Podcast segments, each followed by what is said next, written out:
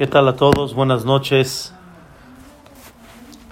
Es un placer compartir con ustedes el día de hoy una semana tan importante, una semana muy especial que Bedrat Hashem vamos a, a conmemorar y vamos a festejar realmente una de las festividades más importantes y que son el eje central del pueblo de Israel, la fiesta de Shavuot, Bezrat Hashem, próximo jueves en la noche, Abba'a Alenu Letová, que viene y que venga para nosotros para el bien. El día de hoy, como mencionamos, Bezrat Hashem en la clase, el tema que vamos a platicar hoy, continuando el orden de las Berajot de la mañana que estamos estudiando agradeciendo y reconociendo la grandeza de Dios en todo lo que nos ha dado. Habíamos hablado sobre el tema de este, las manos, el funcionamiento del cuerpo, la neshama de la persona, la inteligencia de la persona, lo que es la vista, el estar parado y erguido, el poder moverse y el liberación, la liberación de los presos. Hoy, Bezrat Hashem, quiero dedicar esta hermosa clase que el título de ella es que Dios cubrió al cuerpo. Y esta clase la quiero dedicar a una señora que conocimos hace muchos años y que tengo el honor de este día que fue su Yortzeit, su aniversario, la señora Rosa Fasja, la señora Rosa Batpola, Rua Hashem Tanyahena, Vegan Eden, que aquí sus familiares, sus seres queridos están presentes para enaltecer su alma con este Divre Torah. La señora Rosa Lobatón de Fasja. Ruach Hashem Tenihaina Vegan Eden, la recordamos con mucho, mucho cariño, la esposa de don Jaime Fasja, que fue uno de los aquellos de los hermanos Fasja que donaron y construyeron ese hermoso Betacneset, Eliau Fasja, que dirigí durante muchos años con mucho honor y con mucho cariño. Vamos a platicar una de las bendiciones increíbles el día de hoy. Le pido a Boreolam que me permita poder desarrollarla en una forma correcta, porque realmente tiene mucho mensaje. Tiene de veras algo espectacular. La verajá le, le agradecemos a Dios Hashem Malbish Arumim. Dios, gracias que vestiste al cuerpo. O sea, que Boreolam nos dio vestimenta. Siempre entendimos que agradecemos a Dios que nos dio vestimenta. Esto significa que le agradecemos a Boreolam que tenemos para vestir. Esa es la explicación literal que muchos comprendemos. Gracias Boreolam que nos diste vestimenta, tenemos para poder cubrir el cuerpo. La verdad me queda muy claro y dependiendo de cada país, pero hay vestimentas para invierno más gruesas que te ayudan a proteger el cuerpo del frío. Hay vestimentas más ligeras para épocas de calor y hay todo tipo de vestimentas hermosas y bonitas que le dan una presentación a la persona muy especial. Y le agradecemos a Boreolam por todo este tipo de vestimentas. Por ejemplo, en los hombres hay pantalones, hay camisas, hay playeras, hay trajes, hay corbatas, calcetines, zapatos, tantas cosas que Hashem Baraj creó y le dio la inteligencia al ser humano para poder fabricar todo esto, gracias Boreolam que tenemos todo este tipo de vestimenta. Esa es la explicación literal.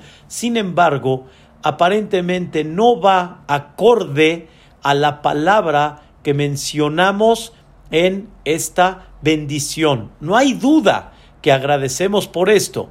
No hay duda que le reconocemos a Dios que hay para vestir. Eso me queda muy claro. Y también párense de vez en cuando en el vestidor y en vez de que nosotros los hombres nos estemos quejando de repente que no está esta camisa o no está esta playera o nos falta el pantalón que queríamos o igualmente las señoras de repente se paran en su vestidor y dicen, ¿y ahora qué me voy a poner para este evento? Y vean mejor, mashallah ben porat Yosef, cómo hay. Bendito sea Dios, párense unos minutos cada uno en su vestidor y veamos que sí hay. Veamos que una persona tiene para poder vestir, para poder cambiarse, para poder combinar Párense un minuto, Rabotai, cada día en el vestidor y observen. No observen qué se van a vestir.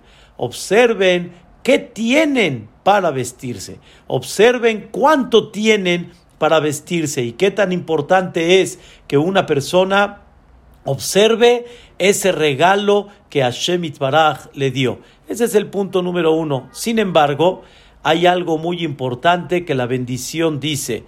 Dios, te agradezco no nada más que me diste vestimenta, sino que vistes a los arumim. Arumim son aquellos que están desnudos. Lo voy a explicar. Cuando una persona se viste, no nada más debe de pensar el hecho que está vestido con X, Y o Z y tipo de vestimenta, que normalmente nos concentramos en el tipo de vestimenta, en la combinación, en la manera como quieres que la gente te vea con esa vestimenta, sino debemos de reconocerle a Dios que nos cubrió el cuerpo y que en la calle y en el Betacneset y en el trabajo y aún en la casa no estamos desnudos. O sea, Dios cubre nuestra dignidad. Dios cubre lo que hubiera sido para nosotros una vergüenza, hubiera sido una pena. Toda persona tiene una dignidad. O sea, imagínense que de repente una persona llegaría a cualquier lugar, el que sea público, y llegue sin camisa, sin camiseta, ¿cómo? Sería algo para la persona no, no agradable para él. Dios te dio vestimenta y está cubriendo y está protegiendo tu dignidad. No nada más concéntrate en la cantidad de vestimentas que tienes, en, en, el tipo de vestimentas que tienes, sino quiero que agradezcas y quiero que reconozcas que Dios está cubriendo tu dignidad al darte vestimenta. La verdad es muy, muy, muy difícil. Lo que les voy a decir ahorita es muy complicado porque es un tema muy sensible. Yo sé que no está tan sencillo, pero sin embargo, una de las cosas que se vieron en la Shoah, desgraciadamente, una de las cosas que Barminan le hicieron a Henu Bene Israel, a nuestros hermanos de Bene Israel, era quitarles la ropa y quitarles la dignidad y pasarlos y de alguna manera presentarlos en una forma desnuda. Es una cosa, Rabotai, que no tenemos idea qué significa. Barminan, Barminan, que nadie lo vea. Pero Baruch Hashem, podemos andar con vestimenta, podemos andar dignos. Boreolam nos dio, al darnos la vestimenta, no nada más nos dio un tipo de vestimenta y mira qué bonito se ve la corbata y el cuello está increíble. No, te dio también Boreolam la manera en la cual tu cuerpo está cubierto y tu cuerpo puede caminar a donde sea con dignidad no se puede destacar mucho, pero es impactante las imágenes como Imach Shemam en la, en la época de la Shoah, cómo los hicieron este, de menos, cómo los despreciaron, les quitaron la ropa. Está escrito que de la misma manera, muchos y muchos años atrás, una mujer malvada llamada Vashti, la esposa de Ahashverosh, hacía trabajar a las Yehudiot, las hacía trabajar sin ropa, las hacía trabajar quitándoles la dignidad. No hay una cosa más importante que la persona guarde su dignidad. ¿Qué pasaría, Rabotai, si una persona por algún motivo su ropa se lastima, se rompe a la mitad de la calle, más de lo que la persona siente del golpe tal vez cuando se cayó, siente la falta de dignidad en el momento que sus ropas están rasgadas. La persona no se siente con el honor necesario. Por eso, cuando una persona bendice Malbish, Arumim, no nada más bendecimos que tenemos ropa, sino le bendecimos a Dios y le agradecemos a Dios que nos dio la vestimenta para poder salir de forma honorable, de poder salir en forma digna y que Boreolam nos cuidó y nos cuida por medio de la ropa, nos cuida nuestra dignidad. Ese es el punto número dos que hay que destacar. Y sobre eso quiero decirles algo interesante. La palabra malbish, la palabra malbish significa de vestimenta, malbish, el que viste. Pero ¿cómo se dice vestimenta en hebreo? En hebreo vestimenta se le llama lebush. Lamed bet vav shin. Lebush. Dicen nuestros sabios, ¿por qué a la vestimenta se le llama lebush? Es un tema, Rabotai, que yo nunca me he dedicado a él, pero hay muchos grandes comentaristas que hablan que cada palabra en el hebreo sagrado, no en el hebreo moderno, sino en el hebreo sagrado, el hebreo de la Torah, cada palabra tiene su raíz, tiene su explicación por qué es. La palabra lebush la voy a leer en, en otras formas, no lebush, sino lo bosh. Quiere decir, por medio de la vestimenta te quitan la vergüenza. Por medio de la vestimenta te cubren y te dan dignidad. Le bush, lo bosh.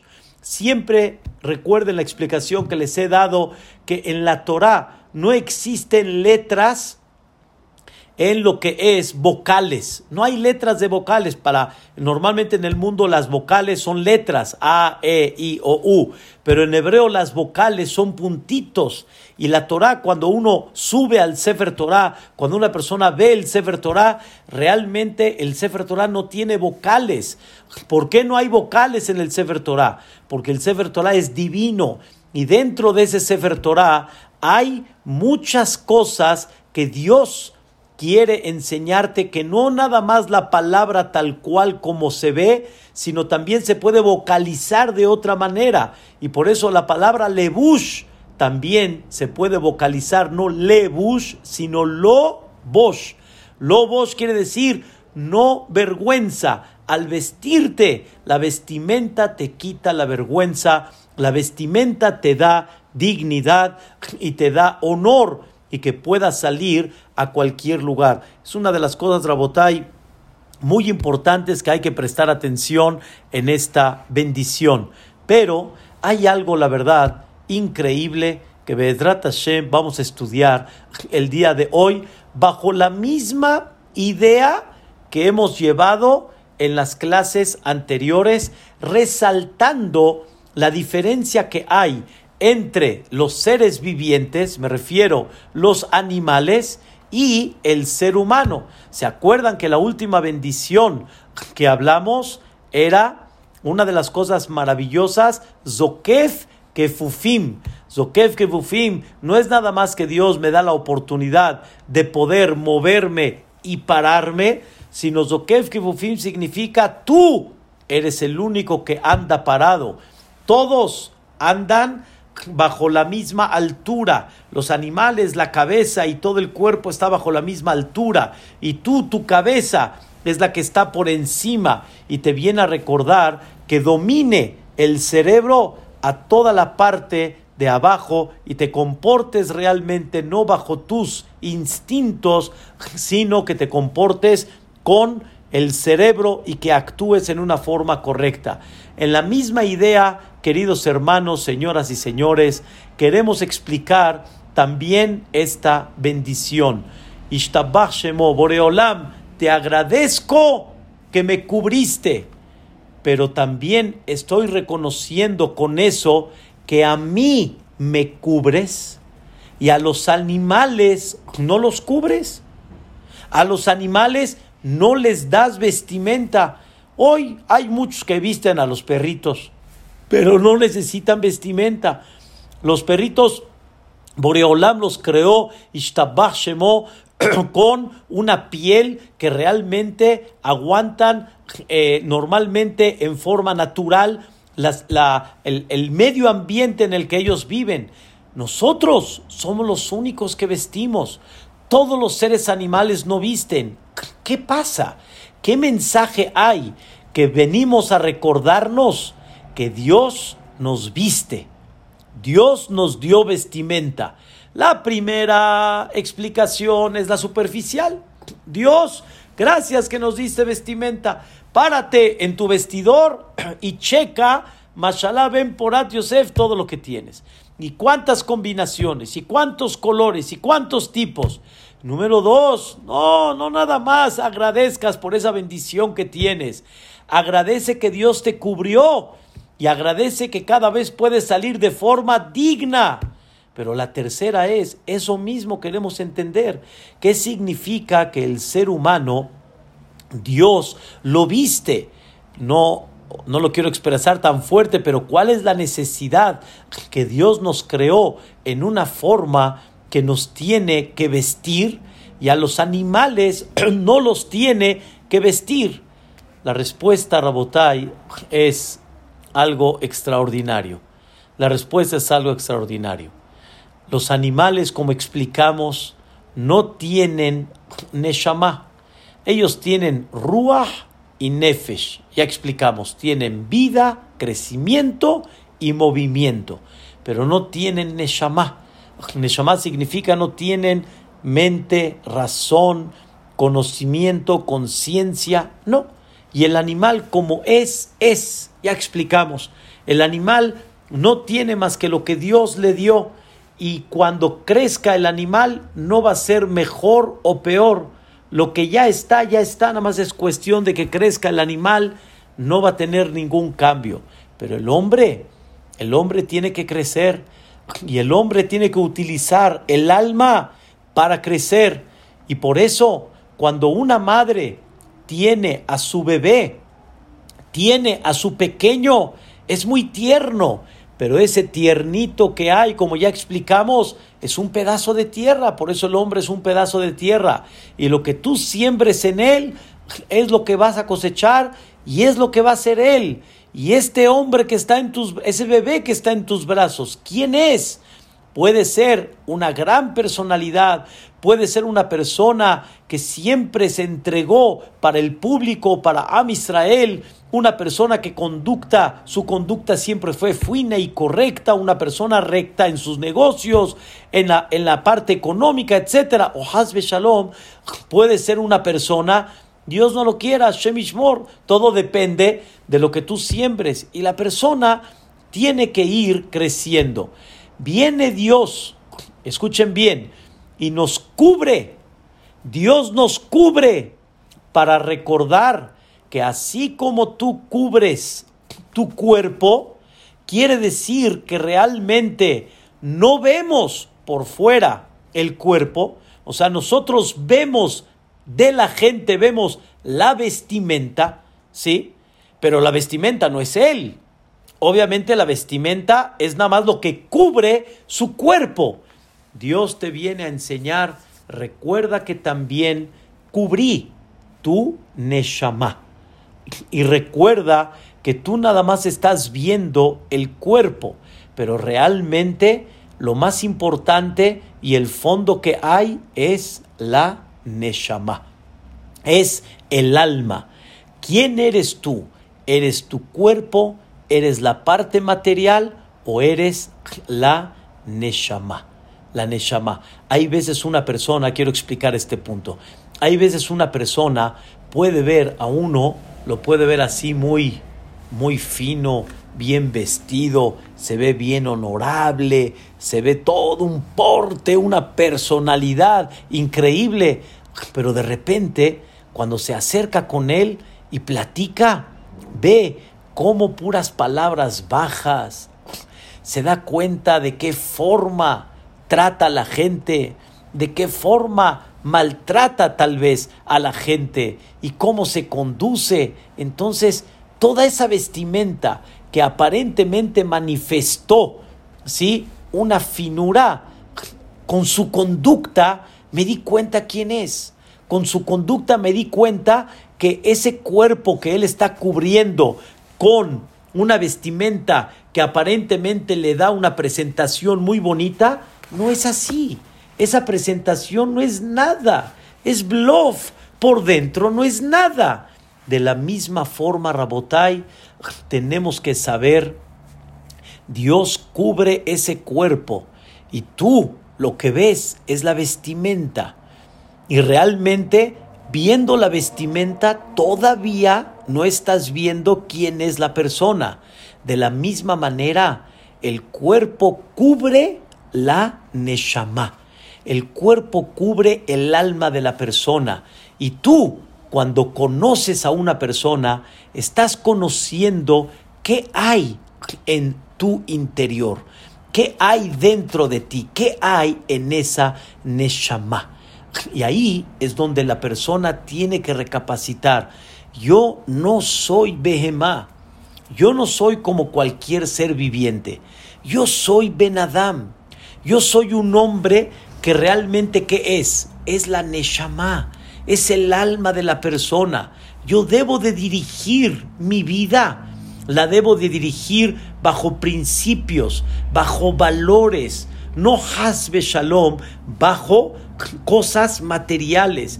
Y de alguna manera debo de comprender que así como Dios me cubre el cuerpo, ese cuerpo está cubriendo una neshama y eso me debe de recordar quién soy yo. Yo no soy la vestimenta, yo soy el cuerpo. De la misma forma, yo no soy el cuerpo. ¿Quién soy yo? Yo soy la neshama. Y todo Yehudí tiene que recordar esa neshama que él es. Él no es como los seres animales. Vean cómo tenemos dos verajot que nos hacen recordar quiénes somos. Así como no andamos como los animales, sino andamos parados, de la misma forma no nos cubrimos como los animales, sino todo lo contrario. Eh, o sea, los animales no se cubren y nosotros nos cubrimos. ¿Qué significa esto? ¿Por qué nos cubrimos y los animales no? Porque los animales así lo que son son. Tú no eres. Así como te cubres el cuerpo y tu vestimenta no eres tú, sino es tu cuerpo, de la misma forma el cuerpo ese no eres tú. ¿Quién eres tú?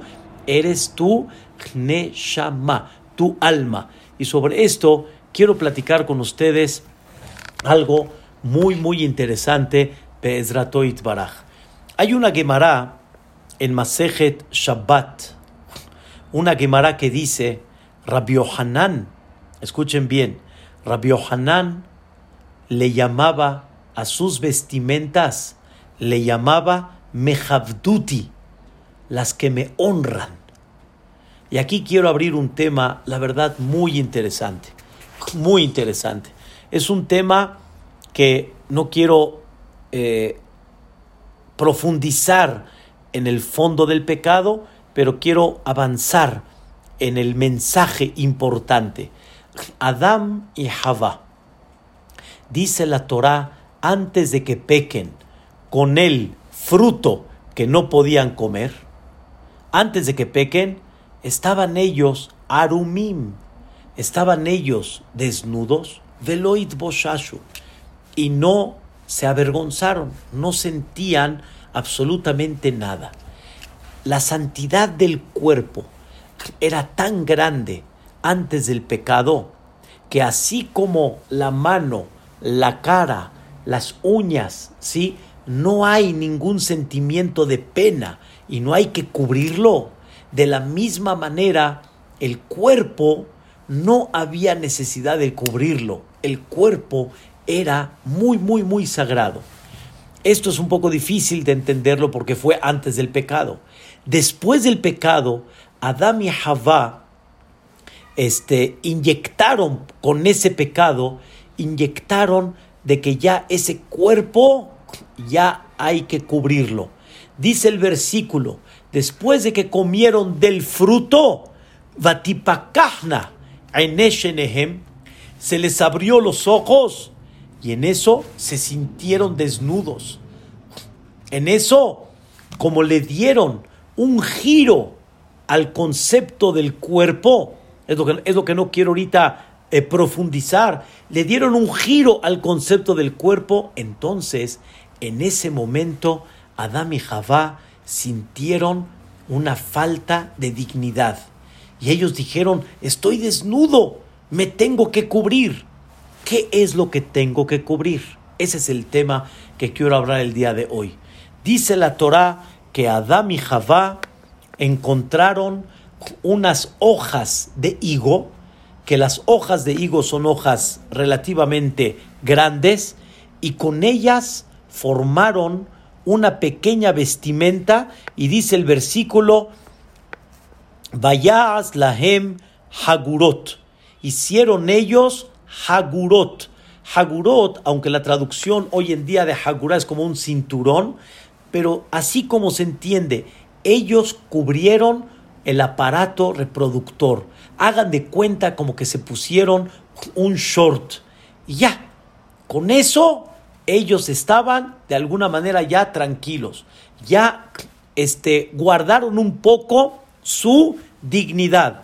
Pero viene la Torah y dice, después de que Dios le dice a Adama Rishon, ¿a dónde estás? Pecaste. Ahí dice la Torah que Dios le hizo a Adam y Javá Kotnot Or Bayal Bishem. Dios ya no les dijo, señores, aquí no es cubrirse nada más lo más íntimo, si queremos decir así. Aquí es cubrir todo el cuerpo. Quiere decir que hubo algo que Adam y Javá entendieron y Dios los corrigió y quiso decirles algo más que eso. Adam y Javá sintieron que nada más lo que hay que cubrir en su momento son los aparatos reproductores, nada más. Y con cubrir eso, ya están ellos tranquilos, ya cubrieron de alguna forma su dignidad. Pero Dios le enseñó a Adam y Javá que hay otro propósito de la vestimenta. Y este es el punto que quiero abrir con ustedes. No nada más agradecer por la variedad, no nada más agradecer que Dios nos cubre nuestra dignidad, sino hay algo más todavía también. Akadosh Baruj quiso enseñarle a la persona que la vestimenta es el honor de la persona. Y ese es el concepto de la vestimenta. Y es muy simple, Moray Barabotay. Si tú, es más, me toca muchas veces en el CNIS que de repente llega gente bien vestida. ¿A qué me refiero bien vestida? Que no se malentienda. Llega con traje, con corbata, o sea, llega, como dicen, de etiqueta. En ese momento les digo, seguro tienes una cita con alguien muy especial una cita en Liverpool seguramente, seguramente una cita con alguien muy importante para el negocio, porque si no, no vinieras con traje y con corbata. O sea, vendrías vestido en forma casual, como le llamamos, casual. ¿Por qué cuando vas a un lugar donde es muy importante, es una cita muy seria. ¿Por qué te vistes de traje? Vístete igual, mano. Vístete de jeans, vístete de playera, vístete como todos, mano. ¿Qué? Si no andas desnudo de por sí, si no andas, escuchen bien, no andas fuera de la dignidad. La dignidad la tienes. O es más, Vete en paz, hombre. Así como te fuiste a correr ahí a Chapultepec, de la misma forma, vete ahí a la cita tan importante. Tienes una cita con el presidente de la República. Entra como entras en Chapultepec, hombre, ¿cuál es el problema? Así, a gusto, ligerito. La respuesta es no. ¿Cómo? La escena, ¿sí? La presencia en esa escena no puede dar esta imagen. Quiere decir que la vestimenta no es nada más como el segundo punto que platicamos, es el concepto de dignidad, sino hay algo más en el concepto de la vestimenta. La vestimenta representa kvod ha'adam, representa el honor de la persona, pero en muchas ocasiones lo traducimos el honor a la escena en la que tú estás. En el momento que tú presencias, en ese momento tú te vistes para darle honor a eso. Y es correcto. Tú no vas a ir a una boda, ¿sí? En vestimenta casual, ni tampoco vas a ir en una forma no tan agradable. Pues, ¿Cómo? No va. ¿Qué significa no va? Estás despreciando la escena. Quiere decir que la vestimenta refleja la escena en donde tú estás. Voy a explicar esto con unos pequeños ejemplos. La Torah dice que los Kohanim tenían que tener unas vestimentas especiales cuando servían en el santuario, cuando servían en el Bet Amikdash. Estas vestimentas, dice la Torah, dos palabras. Hazle vestimentas a Aharón y a sus hijos, lejabod ultifaret, para honor y para belleza. Significa, quiero que ellos estén conscientes al vestir, no nada más van a servir a Dios, que estén conscientes en dónde están parados.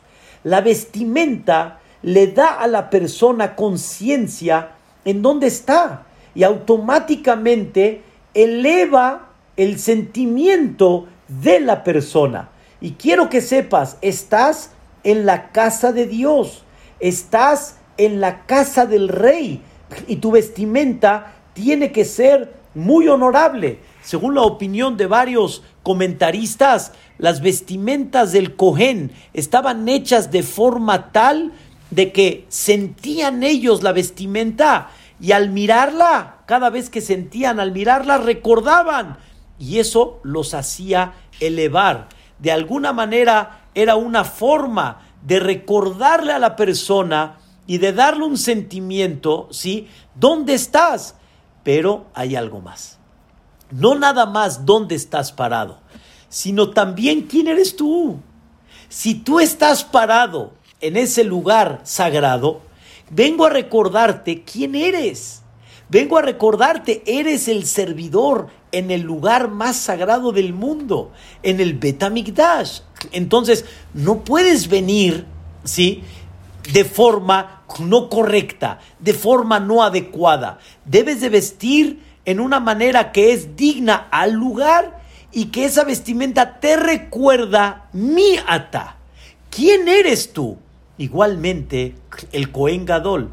El Cohen Gadol vestía con ocho vestimentas. El sacerdote mayor, él tenía unas vestimentas todavía más arriba de los Kohanim. Y si el Cohen Gadol se vestía las vestimentas del Cohen normal, del sacerdote normal, en ese momento, si el Cohen Gadol se vestía como un Cohen normal, su servicio no valió, o sea, echó a perder el servicio, porque el Cohen, aunque vistió las vestimentas de un Cohen normal y aparentemente vistió vestimentas dignas de ese lugar, de ese santuario, pero esas vestimentas te vienen a recordar también quién eres tú y el Cohen Gadol tiene que recordar con sus vestimentas que él es alguien todavía más importante. No nada más vestiste en ese lugar lo que el lugar merece, sino vestiste para recordar también tu nivel y quién eres tú. Y tú no puedes vestir otro tipo de vestimenta. Quiero decirles algo maravilloso. El Cohen Gadol, el día de Kippur, entraba solo, solo al lugar más sagrado, lo que es el Kodesh y el Kodesh HaKodashim el lugar donde estaba la menorá y los panecitos y el, altar pequeño donde se hacía el incienso y más adentro donde estaba el, el Aarón Kodesh, el lugar más sagrado del mundo, el Cohen Gadol en Yom Kippurim entraba solo, solo. Nadie podía entrar con él. ¿Qué vestimentas usaba el Cohen Gadol el día de Kippur? Ahí lo decimos en la tefilá de Musaf Chéquenlo, el Cohen Gadol vestía pura vestimenta blanca, pura vestimenta blanca. No vestía vestimenta blanca por la gente, por los que lo veían, porque entraba solo. No vestía una vestimenta blanca para que digan, wow, qué resplandor. Nadie lo veía. Vestía una vestimenta blanca, número uno, para recordarle ese día es pureza. Lo blanco es pureza. Lo blanco representa lo más limpio que hay. Mientras más blanco, más la mancha se nota. Y quiero que sepas que tú debes de cuidar tu vestimenta que sea blanca. Y el día de Kippur que vienes a perdonar, y el día de Kippur que vienes a representar a todo el pueblo de Israel, tu vestimenta es blanca. Dice Shelomo Amelech, Bejol Yom, cada día, y gadeja levanim, cada día que tus vestimentas estén blancas, tus vestimentas en el sentido figurado, no que vistas de blanco, sino que tu vestimenta sea blanca significa que representes tu blancura, limpieza, que de veras no se note ninguna mancha en tu vestimenta. Eso era la vestimenta del Cohen Gadol. Y al Cohen Gadol le venían a recordar qué representaba en ese día. La vestimenta no nada más era honor al lugar, no nada más representa santidad, sino esa vestimenta le viene a recordar al Cohen Gadol lo que realmente él representaba. Y vean qué cosa tan interesante. Dice el Rabbenu Behaye, uno de los grandes comentaristas del Humash, dice, ¿por qué la vestimenta blanca? Se me olvidó decirles algo. Esa vestimenta blanca no nada más era blanca, sino era de lino y no podía ser de lana. ¿Sí? ¿Por qué no? Dice el Rabbenu Behaye, para enseñarle al Cohen Gadol, vestiste de lo que viene de la tierra, no vestiste lo que viene del el animal, vestiste lo que viene de la tierra, para recordarle al Cohen Gadol, vienes de tierra y a la tierra vas a regresar. Y eso le da al Cohen Gadol humildad. Eso le da al Cohen Gadol, le da un sentimiento de conducta más correcta. Y eso, Rabotai, es lo que dijo Rabbi Hanan. Rabbi Hanan le llamó a sus vestimentas las que me dan honor. No nada más me visto acorde al lugar, sino me visto porque eso me da a mí el secreto, quién soy. Ese era el Cohen. Y el Cohen Gadol, más arriba todavía, ¿quién soy? Tú no puedes tener este tipo de vestimenta porque tú eres algo más arriba todavía lo que tú representas. Vestimenta en el día de Kippur, blanca, porque representas blancura y vienes a perdonar y a limpiar los pecados del pueblo de Israel. Y esta vestimenta tiene que ser de lino para recordarte que vienes de la tierra y compórtate de forma humilde dentro de este santuario. Eso, Rabotai, significa la vestimenta. Y es lo que Dios le quiso enseñar a Adama Rishon. No nada más la vestimenta es para cubrir tu dignidad, sino la vestimenta viene a recordarte quién eres. Eres importante.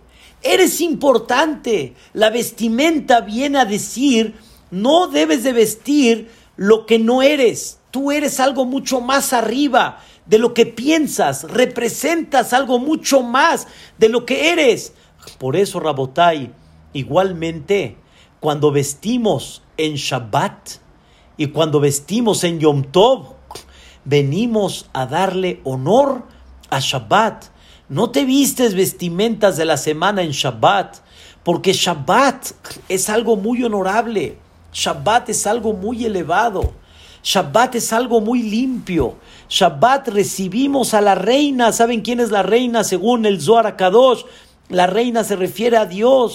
Hay una presencia muy especial de Dios en Shabbat. Y por lo tanto decimos, voy jala, voy jala. Bienvenida la novia, bienvenida la novia, Shabbat Malketah, que dice el Zohar que se refiere a Boreolam. Y por eso ponemos mesas de lujo. Y por eso comemos y damos comidas de lujo. Y por eso tenemos vestimentas de lujo. Porque representamos con la vestimenta lo que representa Shabbat.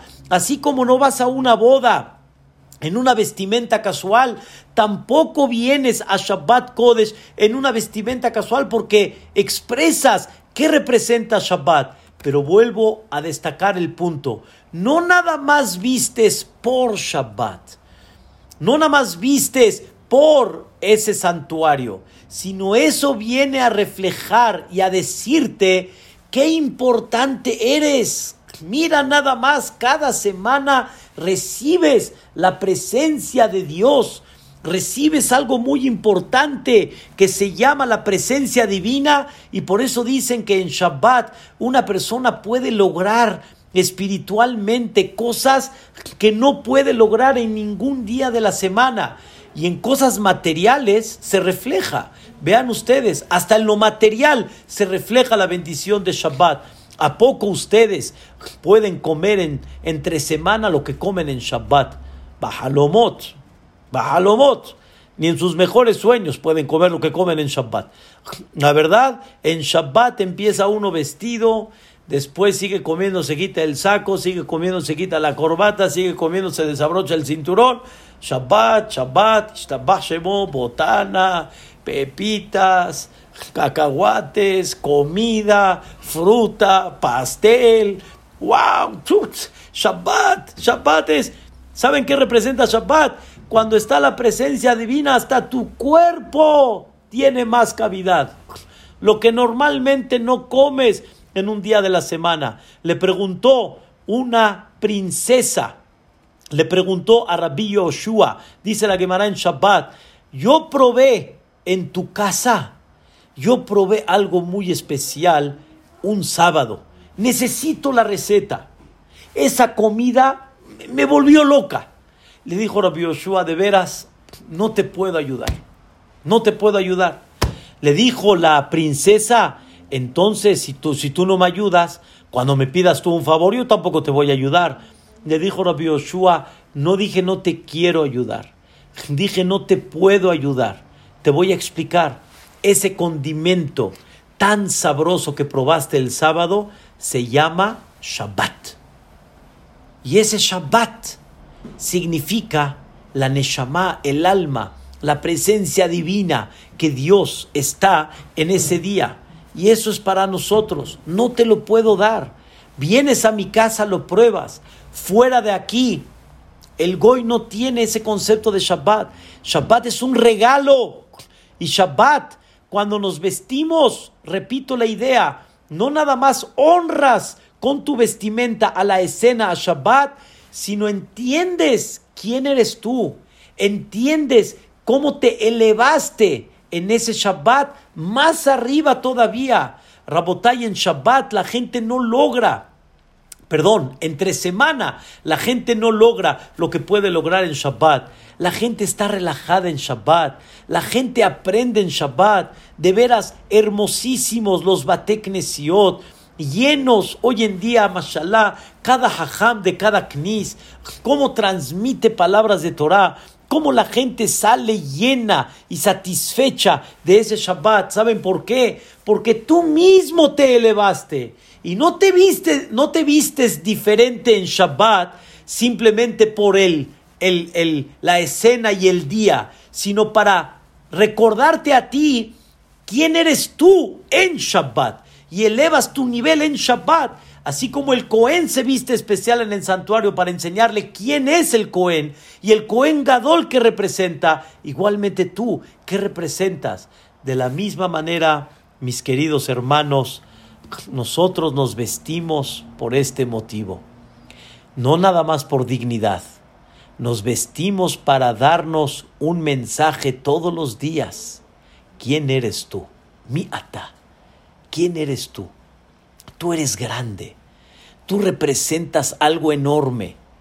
Y no bajes tu conducta a una conducta baja. ¿Cómo te atreves a sacar palabras no adecuadas, palabras bajas, tú, tú, tú eres lo máximo. Quiero decirles quién eres, quién, quién eres tú. Y por eso Dios le dijo a Adama Rishon y a Javá, te he visto completito, porque tú tienes no nada más dignidad, sino tú representas algo muy importante. Dice el Pasuk que Dios, cuando creó a Adama Rishon, dice el Pasuk, Betzele Melokim bara oto. El Pasuk dice que Dios dijo, eh, vamos a hacer Adam, Betzalmenu Kidmutenu. Voy a crear al hombre como mi imagen y semejanza. No como se entiende, Dios no tiene ni imagen ni semejanza. Pero dice la Torah, Dios creó al hombre, Betzele Melokim bara oto. Con la sombra de Dios, Hashem creó al hombre. Y vean qué cosa, dice el Pasuk, que cuando Dios insufló el alma en el hombre, Vaihi Ha'adam le nefesh haya. Y fue el hombre en un alma viviente. No dice el versículo que cuando Dios insufló el alma, entonces el hombre nació, el hombre recibió vida, sino esa alma fue para el hombre, le nefesh haya. ¿Qué significa Nefesh Hayah? Dice el Targum, un alma viviente es Ruach Memalela, el espíritu que habla. Tú, ser humano, tienes un alma de Dios. Y tú, al tener esa alma de Dios, tú eres grande. Y tú tienes una, una fuerza impactante. Recuerden, y quiero decirles, queridos hermanos, Fasjalobatón, que estas palabras las había yo mencionado en casa de vuestra madre, Alea Shalom. Cuando una persona tiene algún problema, pídete filá.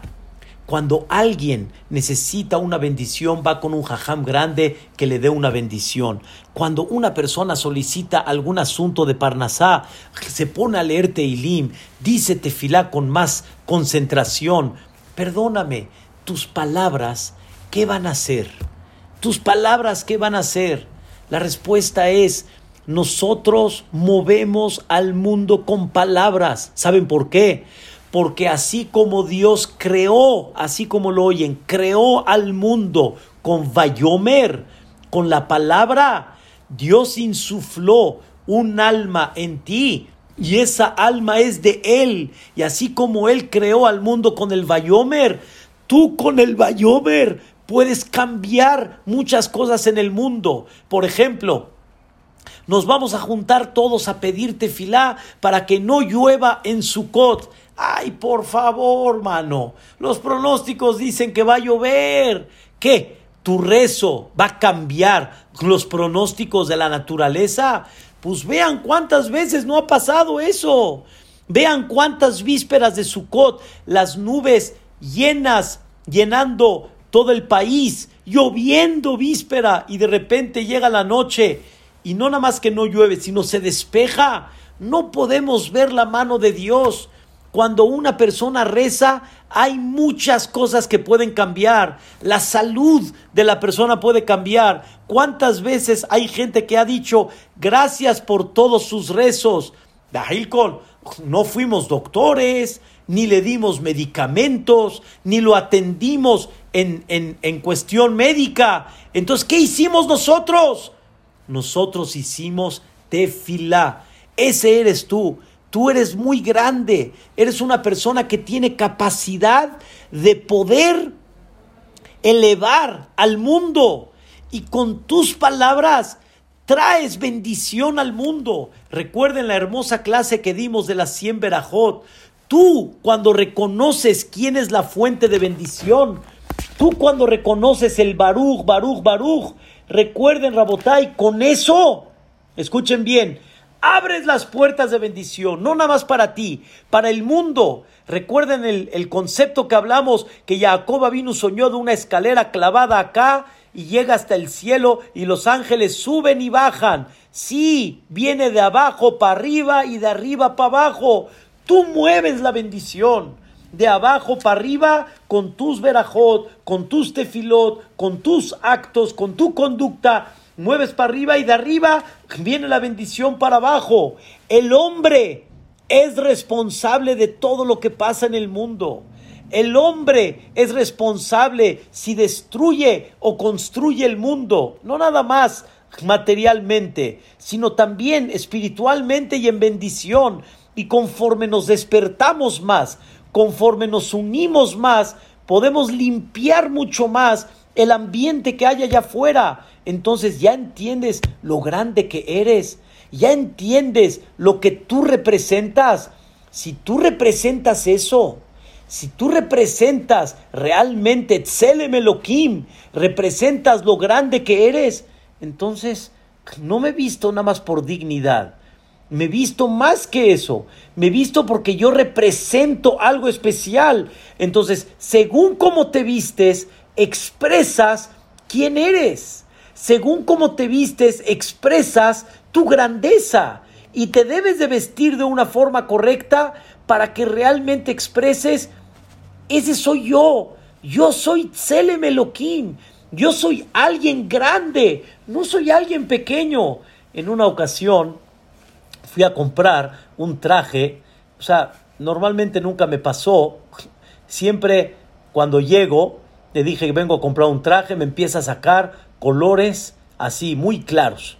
Azul claro, verde claro, así, beige. Le dije, no, no, no, no, no. Color oscuro. Negro, azul oscuro. Entonces ya me sacan los trajes, escojo y compro. Pero en una ocasión me tocó que una persona me dijo, ah, entonces usted quiere, quiere colores serios. Usted quiere vestirse serio. Le dije, wow, eso es. Le dije, eso es. Quiero vestirme en forma seria. No, mi, nivel, el Tselem Elohim que tenemos, ¿sí? no me permite, no me debe de permitir vestirme en una forma no muy adecuada. Obviamente, Rabotay, que se entienda la idea y respetamos la manera de mucha gente de alguna forma cómo nos vestimos, pero tienes que comprender que tu vestimenta tiene que ser siempre digna, tiene que ser presentable, tiene que ser increíble. Quiero decirles algo fantástico. Dijo una vez Jajam Yudá Hades, se los platiqué en una de las clases, fue con Edmond Zafra y le dijo, Edmond, platicó con él en árabe, yo no sé árabe, Hajam Shaul Kredi seguro se los dirá en una forma más bonita en árabe. Pero le dijo a Hajam Yudá Hades a Edmond Zafra, dice, ¿tú crees en Moshe Rabbenu? Le dijo Edmond Zafra, claro, claro, Moshe Rabbenu. Le dijo, ¿y tú crees que ese Moshe Rabbenu fue el que bajó la Torah ahorita en Haga Shavuot? Le dijo, claro. ¿Y tú crees que esa Torah fue entregada por Dios por medio de Moshe Rabbenu? Le dijo, claro, Jajam, así es le dijo, quiero hacerte una pregunta. ¿Cómo te imaginas vestido a Moshe Rabbenu? ¿Cómo te lo imaginas? Si, hubiera, si hubiéramos estado hoy, ¿sí? en esta época, ¿cómo te imaginarías a Moshe Rabbenu vestido? Yo se los voy a decir un poquito chistoso, pero es nada más para levantar el buen humor. ¿A poco ustedes se imaginan a Moshe Rabbenu con colita, con color rojito, ¿sí? Aretito, con pantalón roto y así. Óreles, vengan aquí, aquí, hijos, vengan. Aquí está la Torah, aquí está lo bueno. Miren, si no, miren, les voy a. Así te imaginas a Moshe Rabbenu, o te lo imaginas vestido en una forma muy especial, con una conducta muy especial. ¿Cómo te imaginas a ese Moshe Rabbenu? Que hoy en día ustedes se imaginarían de la misma forma a nuestro querido Jajam de Yosef, o se imaginarían de la misma forma a grandes Jajamim. ¿Por qué? Porque los grandes Jajamim reflejan grandeza, reflejan una seriedad muy especial y toda persona debe de saber qué refleja en el momento que viste. Y cada persona debe de saber que cuando se viste, no nada más Dios nos vistió para proteger la dignidad, sino Dios nos vistió para que entiendas quién eres y por lo tanto te vistes en el día, te vienes al Knis a rezar, te paras a rezar delante de Dios. ¿Con qué vestimenta te paras a rezar? ¿Con qué vestimenta vienes al Betacneset? No te vistes por la gente. Si te vistes por la gente, todavía no has reflejado lo que realmente eres. Te vistes porque tienes algo adentro y tienes una grandeza muy especial. Eso es el propósito de la vestimenta de lo que se le llama Malbish Arumim y viene a, reflejar el honor de la persona. Tú eres Ben Adam. Hoy en día, Rabotai, en los medios vemos cómo desgraciadamente la persona está perdiendo mucho esa dignidad. Pero no nada más esa dignidad, ese honor, ¿sí? Ya sacan públicamente lo que no se debe, lo que normalmente está escondido, lo que normalmente antes no se lucía, hoy en día se luce, que no se llama lucir, pero la gente lo luce. Hay cosas, Rabotay, que debemos de recapacitar. El mundo está bajando su nivel. La gente y muchísima gente está bajando su nivel y tú no debes de bajar tu nivel, debes de comer como Ben Adam. La vestimenta te debe de dar el recuerdo quién eres tú y por lo tanto come en una forma educada, correcta. No puedes comer de otra manera, no puedes hablar cosas que no debes. Tu palabra es el alma divina. Tu palabra es la fuerza que da el cambio al mundo y tan grande que eres y te comportas de esa manera, no va. Tú eres Selem Elohim. Tú eres la imagen de Dios. Tú representas a Dios en esta vida. Tú tienes un nivel muy elevado. Tu vestimenta tiene que ser muy digna y tiene que ser muy honorable. Por eso, Rabotai, hay que tener mucha precaución con todo esto y tener mucho cuidado realmente. Quiero platicar una historia y encerrar la idea, una historia para comprender a, dónde quiero llegar, una historia real que pasó. Un hajam en, Estados Unidos, Rab Geli, él se llama, platicó que tenía una alumna maravillosa, una alumna espectacular, de veras con un sentimiento y estudio y temor, la verdad, maravillosa jovencita. Sin embargo, una desgracia hizo un giro en su vida. Su papá se enfermó y mandó a llamar a este jajam, que era el maestro de esta jovencita, y le dijo, cuida a mi hija, porque él no sabe cuánto tiempo más va a poder vivir. Al final falleció, ella era la única hija y heredó una herencia muy grande, muy grande, millones y millones de dólares. ella vino con el jajam y le dijo, jajam, escuchen bien, le preguntó ella, ¿qué hago con tanto dinero? ¿Qué hago con él? Y le dijo el jajam a ella, hija mía, qué bueno que vienes a preguntar, pero espero que me hagas caso. Cuando una persona joven como tú a los 18 años tiene tanto poder económico, tiene que tener mucho cuidado, porque toda persona que normalmente Dios le da dinero, tiene una puerta, Hasbe Shalom, a la destrucción, porque la persona con el dinero se puede destrampar, Barminan, y le dio varias recomendaciones para que cuide su persona, que cuide lo que ella ha reflejado hasta esos 18 años como jovencita. Al final, desgraciadamente, por cuestiones de malos consejos, malas amistades, gente familiar, que escuchen bien, aunque muchas veces no hay mala intención, pero desgraciadamente cuando uno no entiende bien el fondo y el peligro, ahí puede caer. Esta muchachita Rabotay tengo aquí los datos. Impactante. Esta muchachita se desvió. Esta muchachita se, como dicen, se cegó por el dinero, perdió el piso. Al final se casó con un goy. Barminan, Barminan. Estoy hablando de lo más alto a lo más bajo. Se metió, escuchen bien, se metió en drogas y al final Barminán llegó a la cárcel.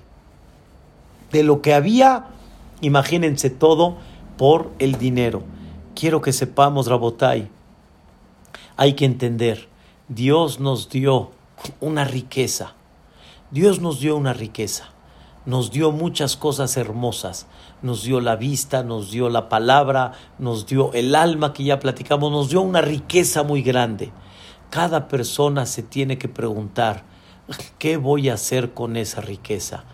Con esa riqueza me voy a hacer Benadam, voy a cuidar mi Tzele voy a cuidar mi imagen divina y con mi imagen divina voy a ver por los demás, voy a darle a los demás, voy a comportarme educadamente, no voy a sacar palabras que no son dignas y acordes a mí, al nivel en el que yo estoy. Eso, eso es por eso nos vestimos en forma correcta, no nada más por dignidad, sino realmente para recordar quiénes somos. Somos el Tselem Elohim, que eres una gran persona y mira lo que puedes mover. Y conforme llegues a niveles más altos espiritualmente y en conducta, así Dios te abre las puertas del cielo y tu boca tiene una bendición mayor. Tienes una bendición muy grande. ¿Qué haces con ella? ¿Qué haces con esa bendición? Rabotai, cuando una persona fallece, normalmente no platican de su cuerpo, ni platican de su comida en general, como comía, ni platican de sus goces y disfrutes, normalmente platican de su esencia. ¿Por qué? Porque ese eras tú. Y tú debes de aprender y debes de reconocer quién eres. Y conforme más trabajes ese quién eres, automáticamente realmente serás lo que debes de ser. Hace mucho, con esto cierro y perdón porque me pasé unos minutos, hace muchos años vi a un joven, un joven vestido de short rotos y melena y, y una playera así que sacaba la lengua y ya saben todas las cosas que hay. Y le dije, oye, hay un amigo en España que te quiere conocer y por lo tanto puedo yo definir a este joven quién eres tú para que él sepa y tengan una amistad? Me dice, claro, jaja. Empecé a decir, este hombre se llama tal melena, traje roto, ropa interior luciendo. Y en eso me grita y me dice, no. Le dije, ¿qué no? No, no, no, jaja, ese no soy yo. Le dije, déjame seguir definiendo este, colita acá, un aretito acá. No. Me dice, ese no soy yo. Me dice entonces, ¿quién sí eres? Viste lo que eres. Viste lo que realmente representas. No vistas lo que realmente no hay. El que está vacío de honor adentro lo va a reflejar afuera. El que está lleno adentro lo va a reflejar de otra forma diferente. No necesitamos resaltar con la vestimenta. La vestimenta es mi honor. La vestimenta no soy yo realmente. Yo soy esa alma. Entonces, resumimos, vamos a agradecer a Dios por la vestimenta que tenemos. Párense en sus vestidores y agradezcan Baruch Hashem, la bendición que hay para poder vestir. También le agradecemos a Dios que nos cubre y nos da dignidad con esa vestimenta y cuando salimos. Recuerden que esa vestimenta, tú te cubres y el animal no se cubre, porque tú te cubres y realmente tú no eres lo que te ves. Hay algo más interno. Recuerda que tú eres una Neshama. Y realmente Dios se preocupó en vestir a Adán y a Javá para enseñarles lo grandes que son. Y por lo tanto, según la vestimenta, eso refleja lo grande que soy. Y así como en, en, en, en, citas y en escenas, visto lo que representa la escena, que esa vestimenta te refleje lo grande que eres, porque eres muy grande. Recuerda cuánto grande eres y cuánto puedes hacer con tu boca. Ahorita en esta cuarentena, que reflexionemos lo grande que eres. Eres grandísimo, eres enorme y no debes de despreciar esa grandeza que tienes y con esa boca no sabes todo lo que puedes mover. Viste en Shabbat para que representes y para que entiendas cómo en ese Shabbat te elevas. Viste en Yom Tov cómo debes para representar lo que representas. Y así, en todas esas épocas, recuerda, mi ata, ¿quién eres tú? Y ese es el concepto de la vestimenta. Muchas gracias a todos que estas palabras sean Leilui Nishmat, la señora Rosa Batpola, que también era una gran, gran, fina persona, una persona con una educación muy especial y que de veras dejó a unos hijos con tanta educación que ahí se refleja. ¿Y dónde se refleja? En esa vestimenta. Muchas gracias, buenas noches, que descansen y Besrat Hashem. Nos vemos para el día de mañana, primeramente Dios, que así sea. Amén. Ken Yehi Ratzon.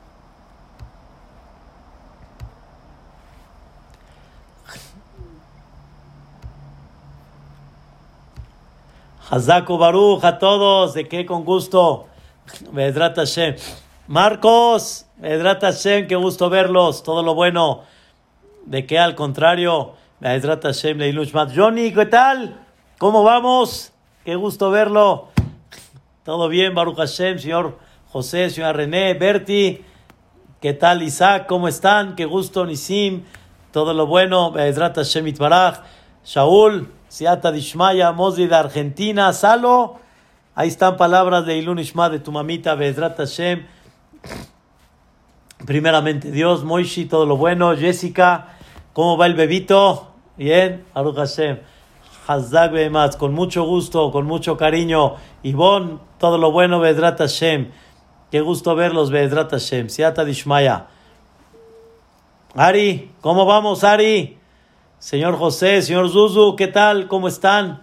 Frida, qué gusto verlos por acá. Bedrat Hashem.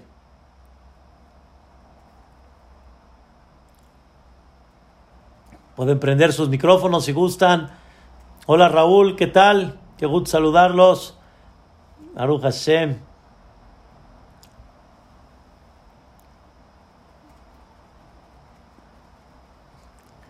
Medrat Hashem, ojalá primeramente Dios, que así sea. Medrat Hashem, Medrat Hashem, primeramente Dios. ¿Por dónde, por dónde anda Elías?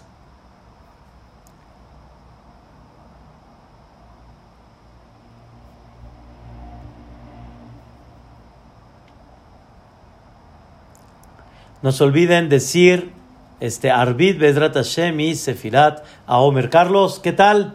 ¿Cómo están? Qué gusto verte. Baruch Hashem. Seata Dishmaya. Todo lo bueno, Bedrat Hashem. Bye. Bye igual, claro. Bye.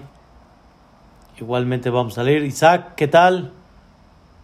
Pola, qué gusto verlos por acá. Bienvenidos. Bedrat Hashem, esta clase Leilun Ishmat.